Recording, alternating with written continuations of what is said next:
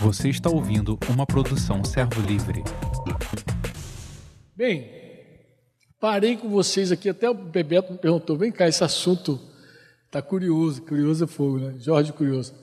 Tá? Ele estava pensando lá no, no, no, Diego Portales, o encontro Diego Portales. Vai, acabou a história, tu não vai terminar essa história não? Eu falei, vou, cara. Estou fazendo aqui a introdução, falei que ia ser um testemunho. Eu vou terminar assim, eu quero ter, eu quero, eu estou dando esse plano de fundo para vocês entenderem o que, que eu falei lá naquele dia. Né? Porque eu falei em 30 minutos, mas eu vou falar com vocês mais à vontade, né?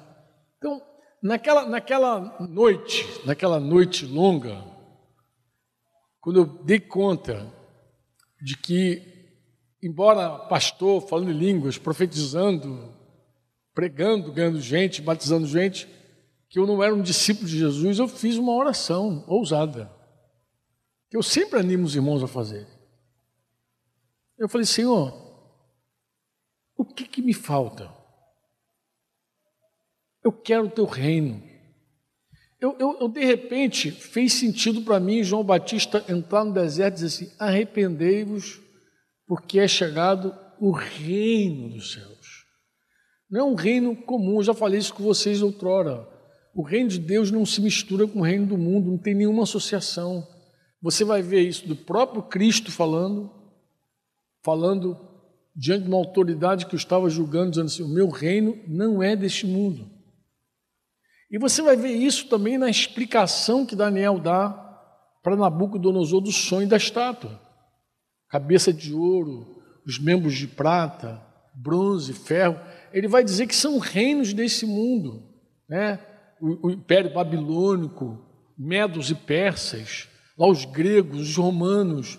Ele vai dizer que na época dos romanos, quando tiver naquela aquela parte de ferro, uma pedra ela sairia e ela iria esmiuçar toda aquela estátua. Ou seja, não tem liga nenhuma. Não há liga entre o reino de Deus e o reino desse mundo. Não importa se o governo é de direita, de esquerda, de centro. Não tem nenhuma liga está acima de tudo isso que os homens falam. Está acima. É, é frontalmente contraditório a tudo que os homens pensam. São valores totalmente diferentes do que os homens pregam, do que os reinos do mundo. Por melhor que seja a ideologia dos, dos reinos desse mundo, da política desse mundo, não se compara com o reino de Deus, irmãos. É simples. Se você pegar o sermão da montanha, ó, pega o sermão do monte, que é o, o, sermão de Jesus, lá, o sermão da planície, lá em Lucas. Se você pegar lá Mateus 5, 6, 7, você começar a entrar ali, você já tem uma crise de cara. Porque Jesus já vai começar a estabelecer, ele vai dizer que, que os felizes são. Aí ele vai colocar que o pobre de espírito é, é feliz. Como é que uma pessoa esvaziada pode ser feliz? Que ele nem é humilde, é esvaziado. Como é que alguém que se esvazia de si mesmo é feliz? Ele vai falar do manso. As pessoas pensam que o manso é justamente aquele que não vai ter nada nesse mundo. Mas Jesus disse que os mansos herdarão a terra. As pessoas dizem que manso aqui perde tudo, leva na cara, é otário. Manso é otário, tu é otário. Não, manso é o herdeiro. Manso é aquela tranquilidade, aquela paz que você diz, o que é meu é meu e ninguém toma. o que Deus me deu, Deus não só me deu, Ele sustenta na minha mão até o fim.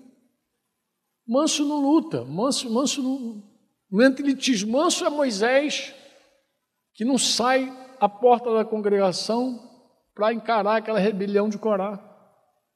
E depois assiste Deus abrir o chão e engolir todo mundo vivo. Manso, manso, manso é Deus me colocou aqui. O que eu posso fazer? Imagina você, imagina você é um profissional, está tremendo na base porque Deus te deu uma direção, uma escola, Deus te deu algo que você não se vê capaz de fazer. As pessoas estão lá disputando a tapa para ter aquele teu lugar e, você, e Deus te colocou ali. O que, que é o manso? Manso, eu estou aqui porque Deus me colocou. Agora, quando Deus me tirar, Ele me tira. Né? Agora, o tempo que Deus me quiser aqui, ninguém me tira né, como Davi que não lutou lá pelo reino dele. Manso, manso. É um valor do reino de Deus. Pô. Então você vê as bem-aventuranças, depois quando Jesus começa a ensinar, a falar, você fala, meu Deus, olha a relação que a gente deve ter com o dinheiro. O mundo proclama uma coisa. Aí você diz, mas Franco, como é que a igreja se tornou tão rica? Jesus falou para não acumular tesouros na terra. É simples. Já contei essa história também para vocês. Os primeiros 250, 270 anos da igreja, a igreja viveu debaixo de uma perseguição ferrenha. Então, a igreja ela cresceu e multiplicou debaixo de perseguição, de morte. É gente dando a vida por Jesus. Não tinha espaço para debates teológicos, não tinha. As pessoas queriam Jesus e viver Jesus e praticar o que Jesus mandou e os apóstolos acabou. Lembra de Atos, logo dois, dizendo que a igreja perseverava na doutrina dos apóstolos? É aquilo que ela fazia, na doutrina dos apóstolos, em qualquer lugar do mundo. Mesmo se as pessoas não conhecessem a lei de Moisés, porque o evangelho saiu, saiu para lugares que as pessoas não tinham acesso à lei. Mas tinha a doutrina dos apóstolos. A doutrina que Jesus falou assim, Jesus foi categórico. Quando Jesus ressuscitou, chamou os discípulos e falou: Olha, vocês vão e façam discípulos de todas as nações. Como? Batizando em nome do Pai, do Filho e do Espírito Santo e ensinando a guardar o quê? Todas as coisas que eu ordenei. Neo, olha aqui, preste atenção. Jesus não está falando contra a lei, mas ele não falou também que tinha que guardar a lei. Eu, eu, eu vejo às vezes crente dando cabeçada por causa de circuncisão, de sábado, coisa e tal. Jesus, Jesus falou que ela, o que eu ordenei a vocês. É isso e ponto. O que ordenei. Todo o ensino da lei e dos profetas tem que falar de Jesus, irmão. Tem que fechar em Jesus.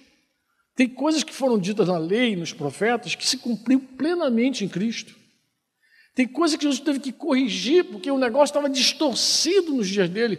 Porque aqueles caras que eu falei, fariseus, saduceus, essênios, zelotes, aqueles caras todinho, e principalmente fariseus e saduceus, que eram os mais ferrenhos na lei, eles mudaram a lei. Tem coisa que eles agregaram. Amarás o teu próximo, odiará os teus inimigos. Onde está escrito isso? Não tem. Não está escrito. Só está escrito: ame o teu próximo. Odiar o teu inimigo, eles agregaram. Por que, que você acha que aquele intérprete da lei se aproxima de Jesus e pergunta: quem é meu próximo? Ele pergunta porque ele quer exatamente definir quem ele ama e quem ele odeia. Porque era isso que ele aprendeu desde criança. Ame teu próximo. Mas isso já não fazia mais parte. Isso nunca fez parte da lei. Nunca fez parte da lei. A lei, disse Paulo, é boa. E é boa mesmo, pô. Ah, mas está lá, Franco, olho por olho, dente por dente. Claro, Deus impôs limite à vingança do homem. Se Deus não pusesse limite à vingança do homem, o homem nunca quis um olho por outro olho. Assim, tu arranca. Eu conheci Fonseca assim. Fonseca perdeu um olho e queria matar um cara. Ele queria uma vida por um olho. E era assim, mas a Bíblia já diz que é assim. Diz que dos filhos de, de Jacó lá, é, duas tribos, Levi e outra, mas principalmente, não, não tribo, mas agora Levi como pessoa, como família, por causa da irmã Tamar que perdeu a virgindade, eles acabaram com um clã inteiro. Eram, eram várias vidas por um ímã. Então sempre, sempre foi assim, a vingança do homem sempre foi maior. E Deus impõe limites à vingança. Então a lei, ela é boa, mas ninguém foi justificado por essa lei. Ninguém. Então vem a graça e a verdade por meio de Jesus. Evangelho de João, capítulo 1, versículo 17. A lei veio por meio de Moisés, a graça e a verdade por meio de Jesus. Aí Jesus entra agora no cenário, Jesus é o Verbo encarnado, gente. Tendo Deus outrora falado aos nossos pais, muita, Hebreus 1 lá, lembra? Aos nossos pais pelos profetas, de muita. Hoje Ele nos fala por meio de Jesus. Então, se você já chegou à revelação de Jesus, eu te pergunto por que, que você quer voltar agora, como os Gálatas, voltar, retroceder, voltar à lei novamente, se você já tem a revelação toda de Jesus. Quem vê Jesus vê o Pai. Quem quer conhecer o Pai tem que conhecer o Filho. Pô. Tudo que nós sabemos sobre Deus é olhando para Jesus. Pô. Então Jesus é o centro, a gente canta isso. Ele é a, a manifestação, ele é a revelação. Ele é o esplendor. É Ele, se revela tudo nele. Deus configurou tudo nele, pô. Então você chegou ao conhecimento de Jesus Cristo. E, e fazer discípulo é assim. Jesus fala assim: vai em meu nome. Então o Evangelho que se esparramou no mundo, em alguns lugares eles conheciam a lei, outros, outros lugares não conheciam a lei. Jesus, Paulo, quando pregou em Atenas, nem citou nada, ninguém, ninguém da lei. Os caras não conheciam, ele ia falar de lei.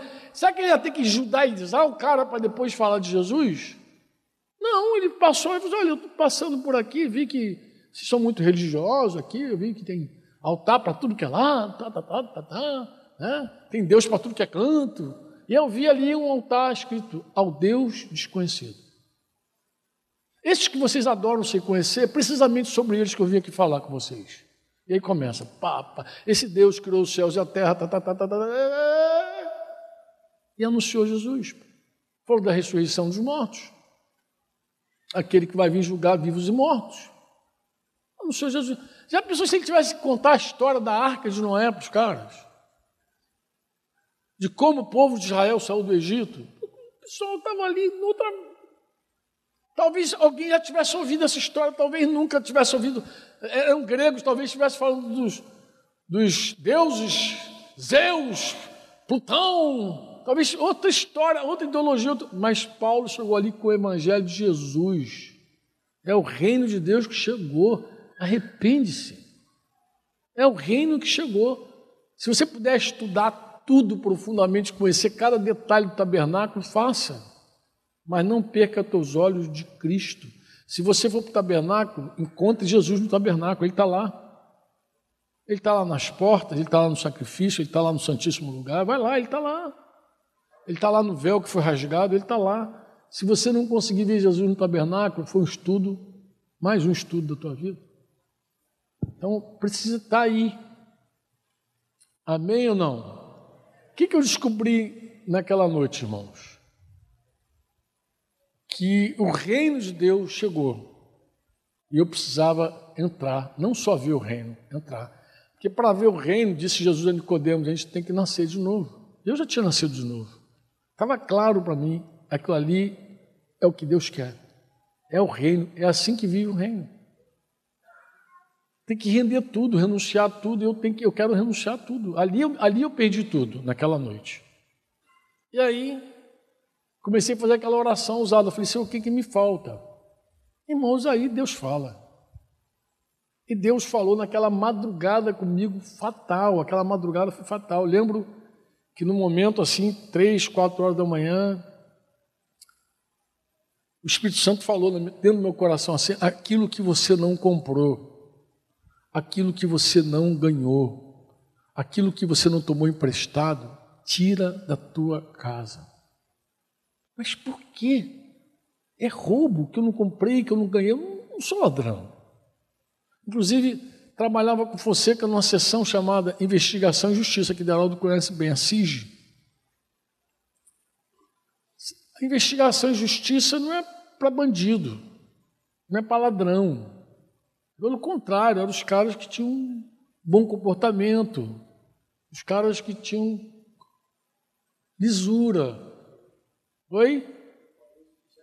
Ficha limpa, é, ficha limpa. Tinha, tinha, que ter um bom comportamento, tinha que ser ficha limpa, tinha que, ser, tinha que ter lisura. Que que eu, como é que Deus fala contigo assim? Tudo que você não comprou, tudo que você não ganhou, tudo que isso é o fundo musical, faz parte. E agora, difícil é tirar, né, amado? Difícil é acabar com isso na hora, aí parece que piora. Difícil é você. É, como é que você consegue dizer assim: Senhor, está dizendo que eu sou ladrão?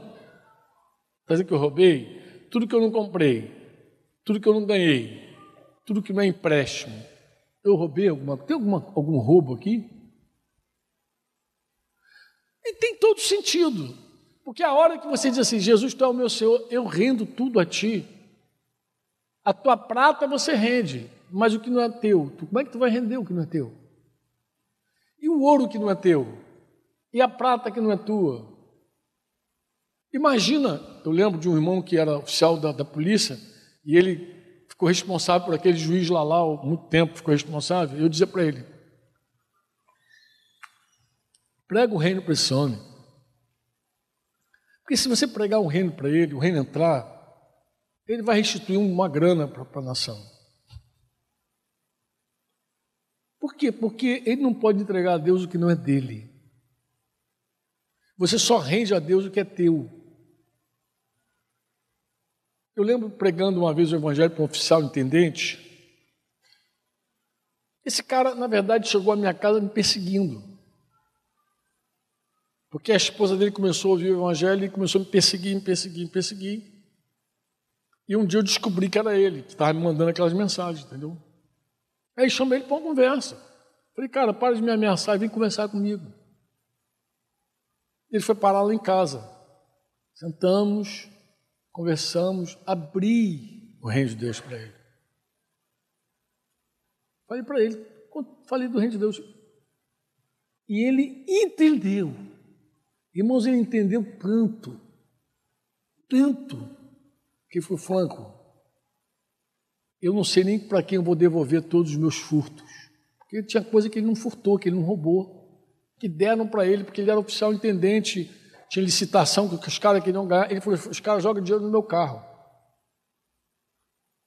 Mas ele desfez na época de vários imóveis que ele cria que não tinha, porque ele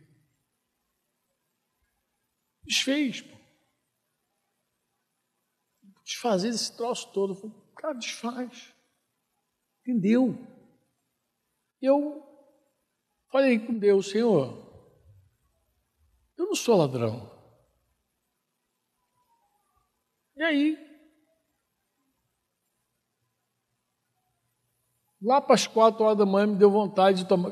Carioca, inclusive, entende isso direitinho que eu vou falar. Deu vontade de beber um negocinho assim, mas não era só água. Pensei de fazer um leitinho com Nescau. Fiz até mexendo Nescau agora. Nescau. Chocolatezinho gelado, eu queria geladinho. E fui para a cozinha, peguei o leite geladinho, achei uma latinha de Nescau, colherzinha. Quando eu fui pegar a colher para mexer, quando eu fui pegar a colher, tomei um susto. Porque a colher tinha aquele sabre alado. Sabe o que é um sabre alado? É uma espada com duas asas. Eu falei, oxente. O que, que essa colherzinha está fazendo aqui? Não comprei, não ganhei, não tomei emprestado. O que, que é isso? Ah.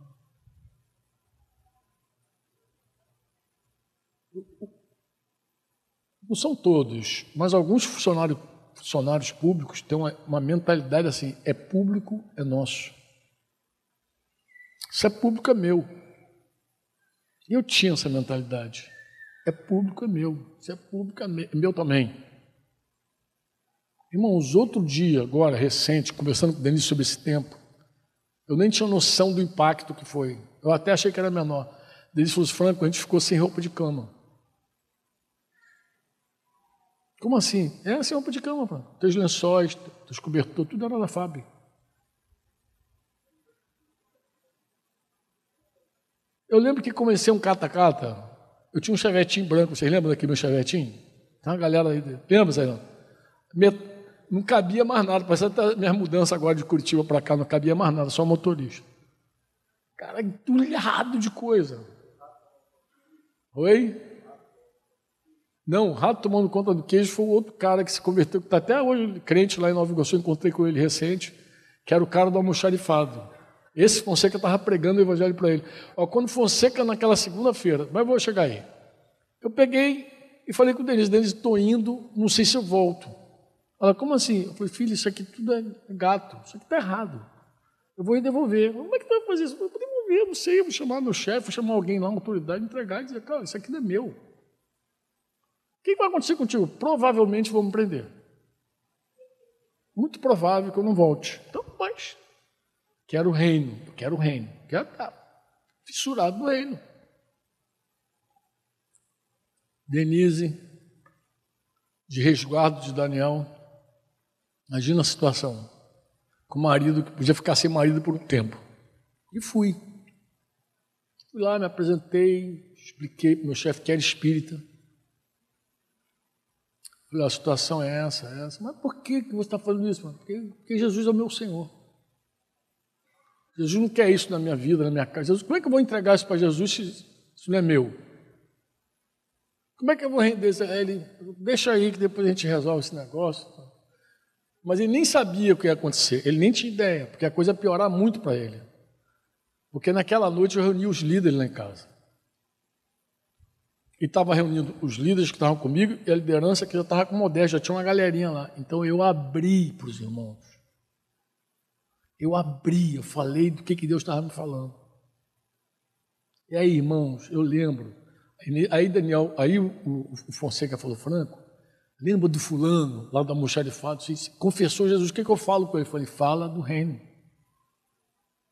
Esse cara, ele devolveu um caminhãozinho para o quartel.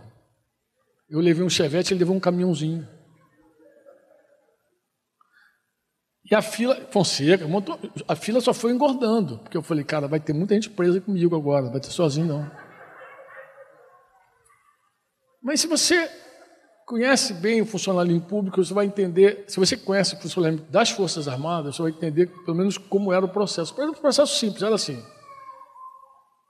O Deraldo era chefe do departamento, da, lá da, da, da, garagem, por exemplo. E Júnior é chefe do almoxarifado, por exemplo. E aí, chefia muda dentro do quartel. O cara é promovido, muda, sai de um lugar para o outro, vai assumindo. Então, quando Ideraldo, vamos dizer que Ideraldo saiu da garagem, Sérgio Torres assumiu a garagem. Então, além de passar o comando, ele passa todo o material carga da sessão. Então, ele tem que dizer assim: aqui tem tantos ferramenta assim, tantos pneus, tantos carros, tanto. E, e, e, o Sérgio tem que ir lá conferindo tudo, checando tudo, dizendo: olha, o material carga assinou, recebeu tudo, joia. Mas o que acontece na gestão do, do Ideraldo, durante a gestão do Ideraldo, um, uma chave de roda desaparece. O que o Ideraldo tinha que fazer? Fazer uma parte. Fazer uma parte, mandar a CIG, para a nossa sessão. Dizendo assim, ó, dia tal foi constatado durante o serviço de alguém, durante o expediente, tal, blá, blá, que desapareceu uma chave de rodas. A CIG ia pegar aquela parte e ia investigar. Se encontrasse um culpado, podia abrir um inquérito policial militar, o IPM, dependendo da gravidade. E aí a coisa saía da esfera da unidade e ia para a esfera federal maior. E aí o cara podia ser expulso, dependendo. Em suma, esse era o caminho. Mas eu te pergunto, que, que os caras faziam e devem fazer ainda? Com todo respeito aos militares presentes aqui. O que está escrito aí? Parece aquele, aquele, aquela parábola de Jesus do, do, do administrador infiel. O que está escrito aí? Aqui está escrito que tem cinco pneus. Ah, é? Mas só tem quatro aqui. O que, que a gente faz? Risca. Acaba com essa ficha. Então, na verdade, o que aconteceu? Nós devolvemos um monte de coisa para a Força Aérea que não existia.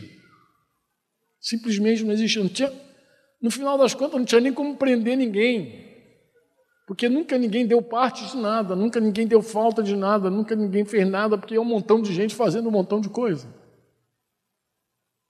Então, o que, que nós fizemos? Nós arrumamos um grande problema para quem administrava. Cara, vocês, cara, vocês armaram uma encrenca, porque a semana inteira vocês estão devolvendo coisa, devolvendo coisa, devolvendo coisa. Eu não sei o que fazer com essas coisas, elas não existem.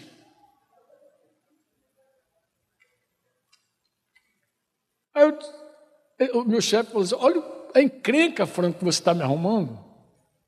Eu falei, chefe, eu não estou arrumando, eu estou restaurando, estou restituindo, estou resolvendo o meu problema. Aí você está resolvendo o teu e está arrumando para mim.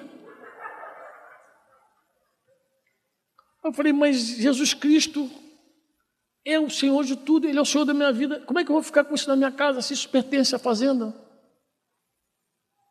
É, vamos ver. Em suma, posterior a isso, dei, dei baixa, precisei desimpedir minha ficha, passar em cada sessão, sair bem, honrar mérito, aquelas coisas todas, sair fora e graças a Deus, nem eu, nem ninguém teve problema.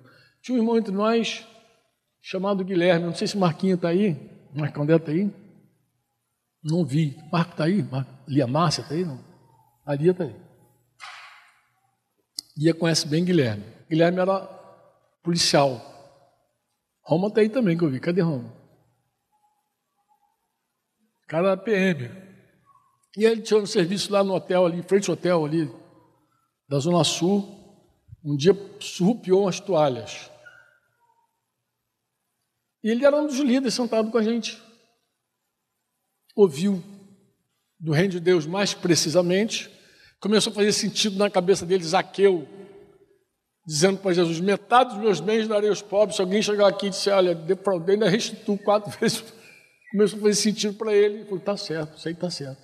O que vocês estão falando está certo. O que, que, que esse cidadão resolve fazer? Pegou as toalhinhas que ele roubou, que ele furtou lá. Roubo não, porque roubo exerce violência. Furtar e tirar sem violência. Furtou, dobrou no pacotinho, pediu a Célia, a esposa dele, minha filhinha, prepara aí que eu vou devolver esse troço. Lá no hotel. E chega aí lá no hotel com um pacotinho. Eu vim aqui devolver isso aí. O que, que é isso aí? Isso aí é um negócio que eu peguei, um furto que eu fiz contra vocês aí. Estou aqui restituindo.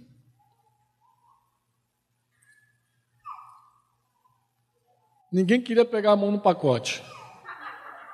Ninguém, ninguém botou a mão no pacote. Ninguém acreditou que era.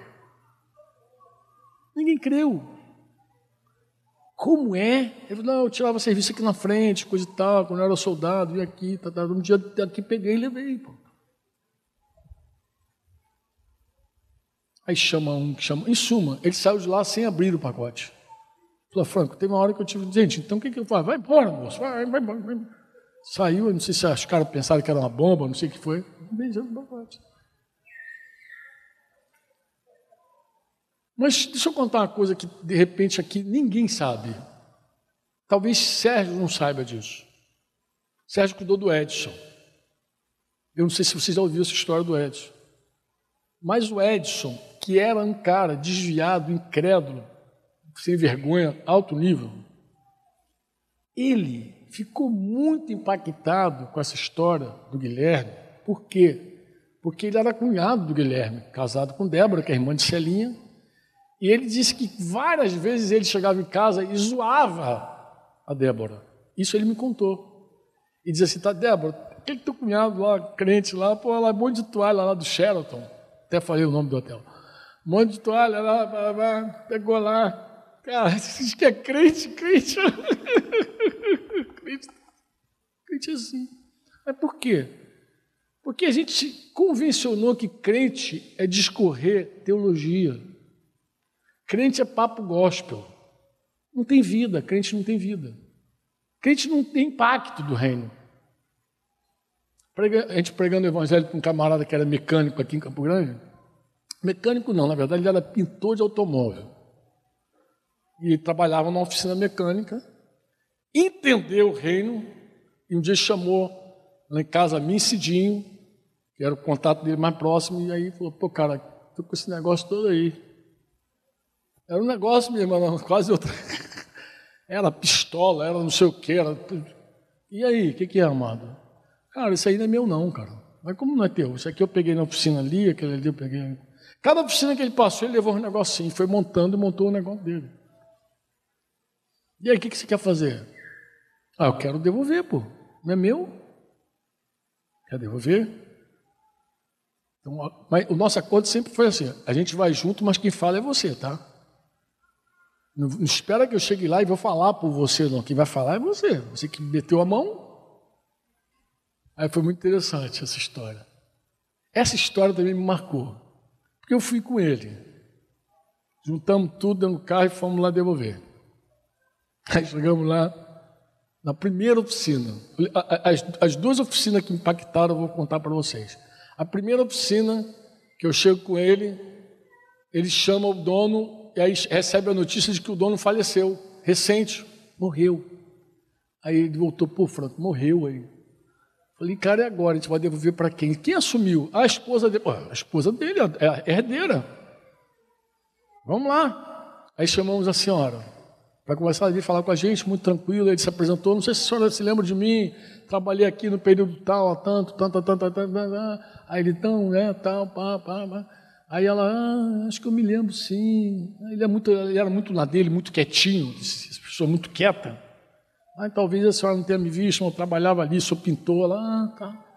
Mas o que, que você quer, meu filho? Então, o tempo que eu passei aqui, eu tirei um monte de coisa aqui do teu marido, sobre que ele faleceu, me perdoa, coisa e tal. E começou a vomitar. E a mulher começou a chorar. E eu falei assim, é, vai, vai mais devagar, que ela tá, acabou de perder o marido agora. Aí ela falou assim: Não, não estou chorando por causa disso, não. Eu falei: Não, não. Ela, sabe que eu estou chorando, moço? Eu estou chorando pelo seguinte: eu, meu marido morreu, deixou essa oficina para mim. Essa oficina, eu cheguei aqui outro dia e, e alguém falou: Olha, a, a pintura dá muito recurso, gera, produz, traz dinheiro para a oficina. Só que eu não tinha nada de pintura. Está tudo depenado. Ah, eu saí daqui fui naquela igrejinha ali, ela mostrou um prédio da, de uma denominação. Fui naquela igrejinha, entrei lá e fiz uma oração. e falei com Deus, falei, Senhor, faz alguma coisa por mim, faz um milagre, coisa e tal. Na semana seguinte está esse moço aqui falando que está devolvendo. E tudo que eu preciso aqui, está com essa pistola, cara. Tá... Foi juntando eu fiquei maravilhado com Deus. De ver o reino de Deus ali, o reino de Deus ali, ali diante de mim. Falei, isso é o reino de Deus. Estabelecendo a justiça do reino, devolvendo, não é teu, pô. Arrumando a vida das pessoas, imagina. Você consegue imaginar o reino de Deus chegando na vida desses políticos todos que vocês querem matar aí né, na hora? O reino de Deus chega, meu Deus do céu, ia ser um negócio valores, outros valores. A gente saiu dali e fomos para outra oficina. Chegamos na outra oficina, eram, eram dois sócios, dois, dois caras estavam vivos. e eram fortes. Eita. Aí veio o primeiro e começou a conversar, meio gaguejando, mas falou pro cara. Aí eu peguei umas coisinhas aqui, coisa e tal. É? Pegou aqui, pegou. Peraí, só um minutinho. Fulano, chamou o sócio dele. Olha o que, que o o fulano está dizendo, não vou citar o nome do irmão aqui para não expor, né? Olha o que, que esse cara está dizendo. Aí ele falou, né? ele contou de novo. Conta de novo a história. Aí ele contou a história toda. Então, vim aqui, me perdoa, peguei, devolver. E o cara falou, eu não quero confusão não, meu irmão. Eu não quero confusão. Eu só chamei o, o fulano aqui, porque daqui a pouco eu vou sair daqui, vou ali tomar uma cervejinha, vou contar essa história, vão dizer que eu sou mentiroso lá, entendeu? Então, para não dizer que eu sou mentiroso, eu estou trazendo aqui uma testemunha aqui, porque eu vou contar e ele vai ter que dizer, é verdade, o cara não foi lá devolver, pô. Que isso não acontece. E aí vai. De histórias assim, irmão, tem várias. Eu lembro de uma irmã que foi restaurar com o patrão dela numa situação.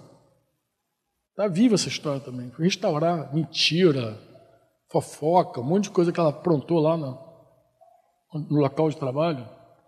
E o cara, quando terminou a conversa, ele abriu a gaveta e puxou vários envelopes, colocou sobre a mesa e falou: Olha, a gente está passando uma crise, você sabe.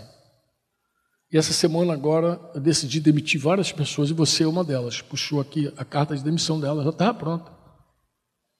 Falou: Essa aqui é a tua carta de demissão e rasgou na frente dela assim.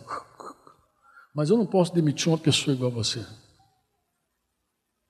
Eu, quando é que eu vou ter uma outra funcionária como você? Honesta, honesta. Uma pessoa que fala a verdade, eu preciso de alguém de confiança como você. De confiança. O reino, gente, é, é assim, é real. Não tem é real.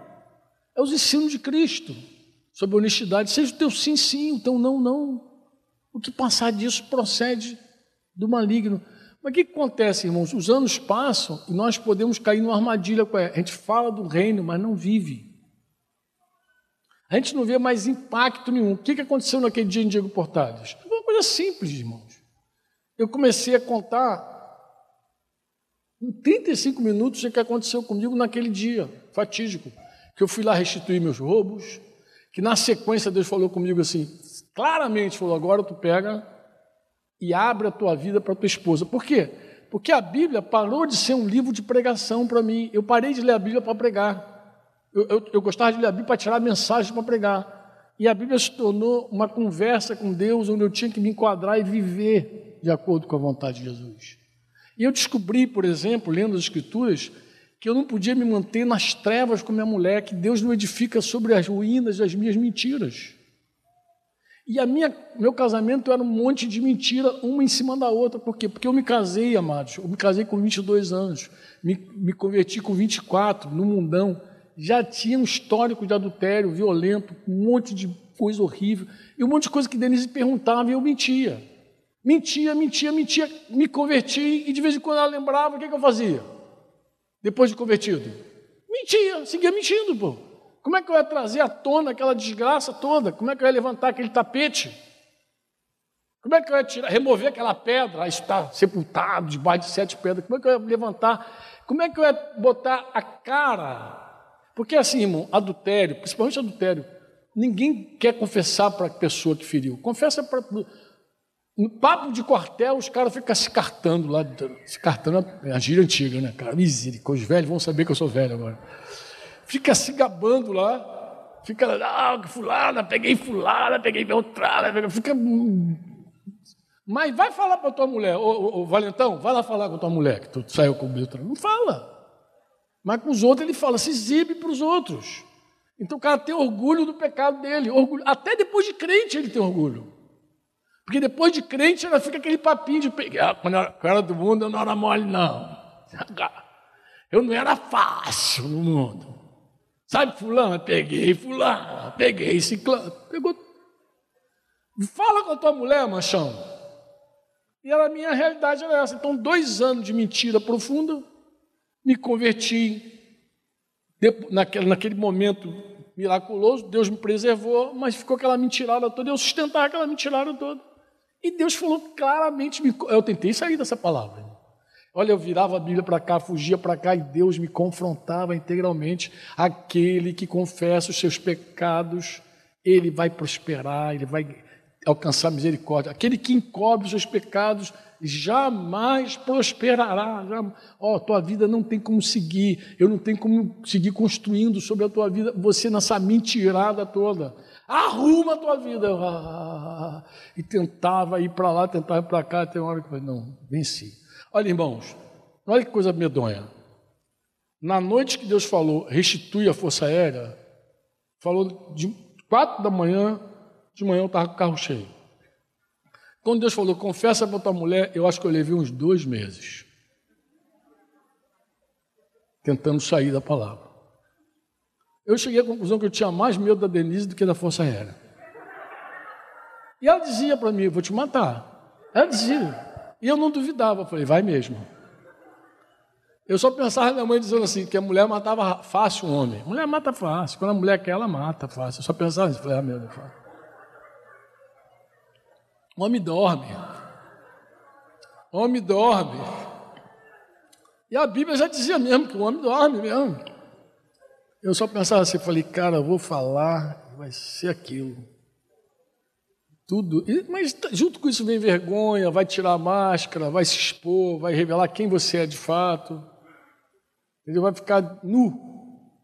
Ninguém quer isso. Mas eu queria o reino. Eu não queria isso, mas queria o reino. Eu entendi mais uma vez que o Senhor colocou um, um vale da decisão. Quer o reino? Quer. Então anda. Não vou edificar sobre mentira. O meu reino é um reino de luz. Não é esse reino do mundo aí que vocês constroem nas, nas mentiras de vocês. Meu reino é luz. É, é, eu sei que tem gente que pensa que isso é teologia nossa. Escala tudo é luz, andar na luz, teologia da escala. Amado, não tem nada. O reino de Deus é luz. O, o rei, quer criar um demônio em casa? Eu vou te ensinar como é que cria um demônio em casa. Você é igual peixe de aquário. Você primeiro tem que dar o um ambiente dele. O ambiente do peixe é água. Tu precisa levar um, água para casa. Pegar na torneira, você tem que ter água para o peixe. O ambiente do diabo é trevas. Ambiente de demônio é trevas, é mentira, é engano. Ele está ali. É o ambiente dele. Aí alimenta ele com carne, com obras da carne. Ele come pó, ele come pó. Vai dando carninha, ele cresce, ele vai ficar maior que você, vai ficar robusto. Então, mas o reino de Deus é luz, pô. Luz e trevas não combinam. Não tem como o diabo te afrontar na verdade. Ele é o pai da mentira. Não tem como. E eu gerei essa crise toda. O que, eu contei em Diego Portales? Eu contei isso que eu estou contando para vocês aqui. Em 35 minutos contei como o reino chegou na minha vida, como que eu reagi a esse reino no primeiro momento, rapidamente, depois dois, três meses depois, para confessar para minha mulher você imagina aquela multidão ouvindo isso, mas eu tinha uma, uma coisa assim, muito interessante. Como aqueles irmãos estão anos-luz na nossa frente, ouvindo do reino de Deus, o que, que eu pensei? O que, que eu pensei? Eu vou falar sobre isso, Senhor. Eles já sabem disso de e salteado, já devem praticar isso há muito tempo. Eu pensava. Pensei, olha, eu, eu confesso para vocês que o Espírito Santo deu testemunho no coração de vocês do que eu estou falando. Eu cria que eu ia falar ali uma coisa demasiadamente simples para gente que já era catedrático, mestre, PhD, DD do Reino de Deus.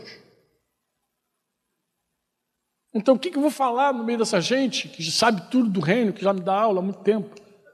Mas falei por obediência ao Senhor. O Senhor falou: é isso que você vai falar, pô. E contei. Quando eu terminei de falar, contar essa história rapidamente, como foi restaurando, restituindo, como o reino impactou minha vida. Eu peguei o microfone e pedi alguém para orar. Era entardecer ainda. E tinha um irmão na música assim chamado Carlos Canto, que é o Azaf Borba deles lá. Cara lá. Falei, Carlos, por favor. Ora por nós, por mim. E Imagina que bateu um silêncio, um silêncio no local. Olha só, irmãos, eu, eu, eu fui para o Chile para cuidar de alguns irmãos na década de 90, alguns poucos irmãos. Tinha um contato lá pequeno, de poucos irmãos. Aí você como é que esse trabalho multiplicou lá? Esse dia foi um dia, foi um divisor de águas. Porque eu contei essa história, contei meu testemunho no reino de Deus, e queria passar o microfone e o cara não queria o microfone. E eu olhei assim, nem um pio, nada, um silêncio profundo. Eu acho que eu falei alguma bobagem, acho que eu falei um negócio tão sem noção. Os caras devem estar pensando, que esse cara está falando essas coisas tão simples que a gente já sabe. Silêncio. E aí, microfone, quem vai? E passa para um, passa, ninguém foi. Aí o Carlos Canto, acho que me chama, fez sinal assim. Pra... Opa, Carlos, é teu. O cara pegou o microfone, olhou e falou assim: Quem pode orar por mim? Daqui a pouquinho alguém lá no meio da multidão começou a dar um grito assim. Caiu, chorando. Daqui a pouquinho o outro ali. Daqui a pouquinho, daqui a pouquinho, meu irmão. Era uma massa de gente gritando desesperadamente, chorando, chorando, chorando, chorando. As pessoas choravam, agonizavam. As pessoas não sabiam o que fazer. O Espírito Santo encheu aquele lugar trouxe convicção de pecado. Ali eu conheci pastores que rasgaram a vida ali mesmo. Eu estava no meio da multidão, os irmãos me tiraram do meio da multidão, não deixaram eu voltar para o meio da multidão. E Mitian não deixou. E Mitian juntou com o pessoal e falou assim, não deixa Franco voltar, não. As pessoas queriam falar, elas queriam confessar pecado. Queria rasgar o coração, queria se comunicar comigo de algum jeito. O que, que eles fizeram? Me privaram, me levaram para um outro lugar e falaram, não, daqui tu não sai. E a reunião, literalmente, não teve mais pregação. O que, que teve? Choro, choro, choro, choro. Depois que choraram tudo, alguém começou a tocar uma música, começou a música. Sabe qual foi a música que começaram a cantar? Vocês conhecem. Estes são dias de Elias, pregando a palavra de Deus. Esses são dias de justiça reinando outra. Irmãos, o, o, o janto, como falam os irmãos, o pranto deu lugar à música. E de repente, aquele pessoal começou a se levantar assim, e eu vi umas meninas descer com bandeiras, que o pessoal gostava de usar bandeira assim. Só que as meninas, sem nenhum ensaio, sem coreografia, sem que alguém mandasse nada, uma menina saiu correndo com a bandeira, saiu correndo um monte de garota com a bandeira atrás assim. Daqui a pouquinho aquelas meninas corriam em volta daquela multidão com as bandeiras e a, o povo se levantou num louvor. E ali foi só isso. A reunião acabou. Não teve mais nada daquele dia.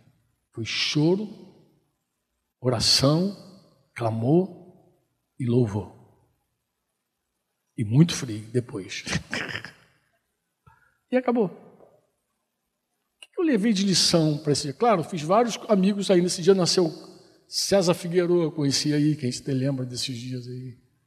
Conheci Davi Vidal, nesse dia, Davi Vidal, que precisava restaurar a vida dele. Davi Vidal, conheci Javier Maureira, conheci outros pastores. Ali eu conheci vários pastores, vários irmãos que se identificaram imediatamente com aquela palavra. É uma loucura para alguns. Teve um camarada lá que me resistiu por muito tempo, que estava lá também. Mas passados uns anos, Deus também fez uma obra e nos conectou. Reino de Deus é assim, é simplicidade total. Você não tem que ser PhD, catedrático, nada. Você não tem que ter teologia nenhuma. Você tem que conhecer o Senhor primeiro. Porque a condição para fazer discípulo é ser discípulo. Ninguém faz sem ser. Jesus não exige de você mestrado.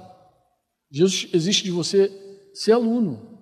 Qual é a condição para fazer discípulo? Se alguém perguntar, você fala assim, eu preciso estar cheio de expressão, eu preciso ser um discípulo. Jesus não enviou os professores dele, ele enviou os alunos dele. Ele chamou os seus discípulos, vai, aí faz. Outros alunos. Jesus não falou que nós éramos mestres. Ele falou, nós, vocês são alunos como outros. Outra coisa, ele disse que nos daria o Espírito Santo. Esse sim é o mestre nos convenceria não só do pecado, da justiça, do juízo, mas o Espírito Santo nos guiaria a toda a verdade. O Espírito Santo dá testemunho de Jesus, o Espírito Santo enche tudo, ele faz tudo, ele resolve tudo. Então é uma obra na total dependência do Espírito de Deus. Esse Espírito é poderoso para fazer apóstolo, profeta, evangelista, pastor, ele trabalha e vai executando e, e polindo e, e, e formando cada um de nós de acordo com a sua perfeita vontade. É Ele que vai fazendo. E nós tem que haver um dispor, uma rendição real, um desejo verdadeiro de viver essa loucura, porque o reino é uma loucura, meus irmãos. É uma loucura. O reino de Deus é uma loucura. Eu, eu vi pessoas abrir o coração para confessar pecados que alguém diz assim: Meu Deus, que coisa insana. Tem uma irmã aqui entre nós, aqui, não está aqui agora, não, mas é vinculada, segue entre nós aqui. Essa irmã um dia foi em Coroa Grande, numa época que a gente estava em Coroa Grande lá, e ninguém programava nada, não tinha programa. Era assim: nós reuníamos as pessoas para falar do reino de Deus e as pessoas começavam voluntariamente a fazer as coisas. Então ela foi num dia que estava um monte de gente confessando pecado. Abrindo o coração, rasgando o coração, ela saiu de lá desesperada, falando, nunca mais me traga aqui. Mas não era uma coisa, não era o culto da confissão, não existia. Hoje venham todos para o culto da confissão, não tinha nada disso, irmão. Tinha gente convencida pelo Espírito Santo que ia lá na frente, enquanto a gente estava ministrando, dizia: Posso falar? Pode. Achava que ia agregar alguma coisa, a pessoa dizia: oh, Eu quero dizer para meu marido aqui, ou para minha esposa, olha, eu te traí, te enganei, quero te pedir perdão. Já caía de pranto, chorando, daqui a pouquinho outro chorava, daqui a pouquinho outro chorava, daqui a pouquinho era um monte de gente vomitando para lá e vomitando para cá. E essa irmã chegou nesse cenário e falou assim, eu? Aqui? Nem pensar. Isso é lugar de maluco. É uma loucura, gente. Eu fico imaginando João Batista pregando. E disse que as pessoas vinham confessando seus pecados publicamente. Paulo em Éfeso, falando do reino de Deus. O que, que era Paulo em Éfeso, gente? Disse que as pessoas vinham publicamente confessando suas más obras. E não apenas isso, pegaram aquelas, aqueles livros de magia, de mágica, coisa e tal, diz que fizeram a montanha e tacaram fogo. Era o culto da fogueira? Não, amado. Voluntariamente os irmãos, convencidos pelo Espírito Santo do pecado deles, eles não queriam mais ter parte com aquilo. Então, ora você restitui, ora você desfaz mesmo, joga fora passa limpa. Eu já, vocês já viram isso, eu tenho certeza. Já viram adolescentes jogar coisa fora, dizer, não, não quero isso aqui não, isso aqui não é de Deus para minha vida, não serve mais, não presta. Fazer a limpa no quarto. Vocês já viram isso, com certeza já viram isso aí. É, esse é o efeito do reino de Deus na vida das pessoas. Então essa irmã pensou assim: eu não vou de forma alguma falar. Está tá no meio desse povo e se escondeu da gente. Se escondeu até o dia que o marido descobriu dela um adultério e quis matá-la. E nessa opressão, nesse cativeiro, nessa situação de morte, ela lembrou da gente e mandou nos chamar. Aquele povo maluco vai me ajudar. Aquele povo doido vai me entender, porque eles são doidos, mas eles lidam com essas coisas. E graças a Deus o marido não fez nenhum mal a ela. Todo mundo se converteu, está todo mundo aí na área. Histórias como essas, vocês têm várias. Mas não pode ser só história, irmãos. irmãos. Porque a, a, a, marca do reino de Deus é que não pode ser só história. Nós temos testemunhos aqui entre nós espetaculares. Restaurações maravilhosas. É verdade ou não é verdade? Temos ou não temos? Temos, gente. A gente tem restauração de casamento aqui que alguém podia dizer assim: é impossível isso aí. Deus fez. Porque o reino, quando chega, é assim, a coisa acontece. Mas daqui a pouco a gente corre o risco de viver um museu. Um museu. Está lá, aí começa a teologia, aí volta para a teologia de novo, aí começa a teologizar a coisa, começa discurso, não, tem que descobrir todo dia um dia um troço novo da Bíblia e parar de falar das coisas simples que produzem vida. que produzem vida. Eles não têm que inventar nada, amado. Inventar nada. Eu falo para o Daniel, meu filho, ele está cansado de me ouvir falando disso. Eu falei, meu filho, se você pregar os ensinos de Jesus, se você pregar um reino, tu não vai inventar nada. Não tem, não que inventar. Eu não falo isso para você, Daniel? Direto.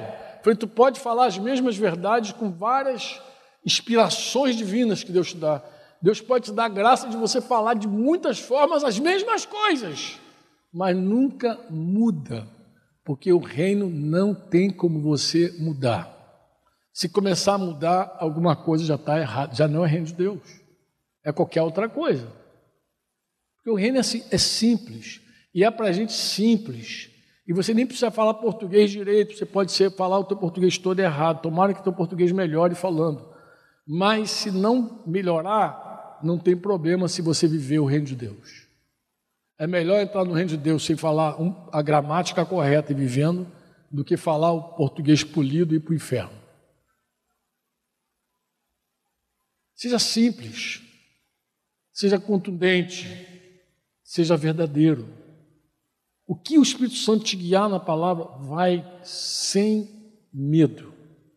Eu sei que vai tem coisa que Deus fala que nos assusta profundamente. Foi, foi por meio dessa, dessa revolução que muitos irmãos trouxeram a vida para a luz. Aqui tem história de irmãos que cometiam pedofilia. Vocês conhecem a história desse irmão da pedofilia, como Deus restaurou a vida dele. Como um cara pedófilo, um cara que vivia entre nós, no meio da igreja, todo ferrado. Como Deus alcançou esse cara? Tu acha que Deus alcançou esse cara ensinando ele um montão de coisas que não são práticas. O Deus alcançou ele dando um caminho para ele viver. Porque o nosso Deus é o Deus do caminho. Deus não vai deixar você sem caminho. Se você estiver aflito, desesperado, Ele vai te dar um caminho para lutar, para enfrentar a situação, para restaurar a tua condição. Deus vai te dar caminho. Ó. Eu sei que alguém pode olhar para a vida assim, não, meu caso é impossível. O suicídio é a solução. Não é, não. Suicídio nunca foi a solução de ninguém. Eu vou dizer qual a solução. Tua solução é Jesus. Ele é um caminho vivo para você. Ele vai pegar você pela mão e vai te, vai te tirar desse buraco. Ele vai, ele, vai, ele vai te ensinar, inclusive, a voar. Ele vai, ele vai não só tirar você do buraco, ele vai te dar caminhos práticos para andar. Ele vai te ensinar o valor do perdão, o valor da confissão, ele vai fazer você atravessar as paredes da divisão, estender a mão para aquela pessoa que te ofendeu, vai, vai, vai ensinar você a dar as costas para aquele que te feriu, ele vai fazer tudo isso aí porque ele é poderoso, ele te dá caminho. O caminho do Senhor é alto, é sublime, é tremendo, é espetacular o caminho do Senhor. É espetacular, você voa nele, ele te ensina coisas excelentes. Diz a palavra que o povo de Israel conheceu os feitos de Deus, viram, viram sinais, viram lá o mar vermelho se abrir, viu também o maná, viu a coluna de fogo, eles viram os sinais de Deus, mas diz que os caminhos Deus revelou a Moisés. O povo conheceu os feitos, os caminhos Deus revelou a Moisés. Nós, amados, não fomos chamados para ficar assistindo apenas os milagres. Nós fomos chamados para andar pelo caminho de Deus. O caminho de Deus, a gente já cantou isso tantas vezes. O caminho de Deus é perfeito. A palavra do Senhor é poder, é arma, é escudo para todos os que nele confiam. Não é uma coisa teórica, é real. Você pode se refugiar na verdade de Deus. Agora mesmo você pode se refugiar, tomá-la como escudo para a tua vida e viver. Ah, Franco, me meti num negócio emaranhado tão feio. Sai daí. Deus tem caminho para você. Deus tem caminho. Deus te trouxe até aqui e não vai te deixar a pé. A boa obra que Ele começou na tua vida é poderoso para terminar. E Deus não esmaga a cana que está quebrada. Deus não destrói ela. A caninha era uma flautinha que os músicos podiam muito bem num tempo como o nosso, que se descarta tudo, que ninguém conserta nada, de colocar de lado e dizer: Eu não quero mais esse instrumento. Mas não esse, esse não é o nosso Deus. O nosso Deus é aquele que pega a flautinha que está desafinada, quebradinha e restaura. Se um dia a tua vida deu uma nota para Deus, tocou para a glória de Deus, eu te falo em nome de Jesus: o plano de Deus é restaurar você. Se você se sente como aquele pavio fumegando, sem fogo, como aquela cana que, como aquela flauta que ninguém toca mais, eu te falo em nome de Jesus, esse é o tempo de Deus para você. Escuta o que eu te falo em nome de Jesus, é o tempo de Deus para você. Levanta e reage, porque Deus quer tirar nota da tua vida ainda. Deus não está dizendo para você que terminou, Ele está dizendo, não, eu vou restaurar você, você ainda vai tocar ainda. Eu ainda vou soprar em você e você vai sair notas tremendas para minha glória. Ele não vai pegar esse lampião e quebrar e jogar fora e fazer assim, não, está fumegando, eu vou restaurar esse lampião. Ele vai acender mais uma vez, você vai ser luz mais uma vez. Porque o Senhor é poderoso para fazer infinitamente mais do que tudo quanto nós pedimos ou pensamos mas assim, conforme o seu poder que opera onde? Em nós. É desse jeito. Não, não fique achando que não tem caminho, que não tem saída. Porque o teu Deus, inclusive o teu Deus, é também conhecido como o caminho, com C Ele diz: Eu sou o caminho, a verdade, a vida. Esse é o teu Deus. Então, não deixa ninguém te olhar por cima e dizer você não pode, porque isso não é verdade.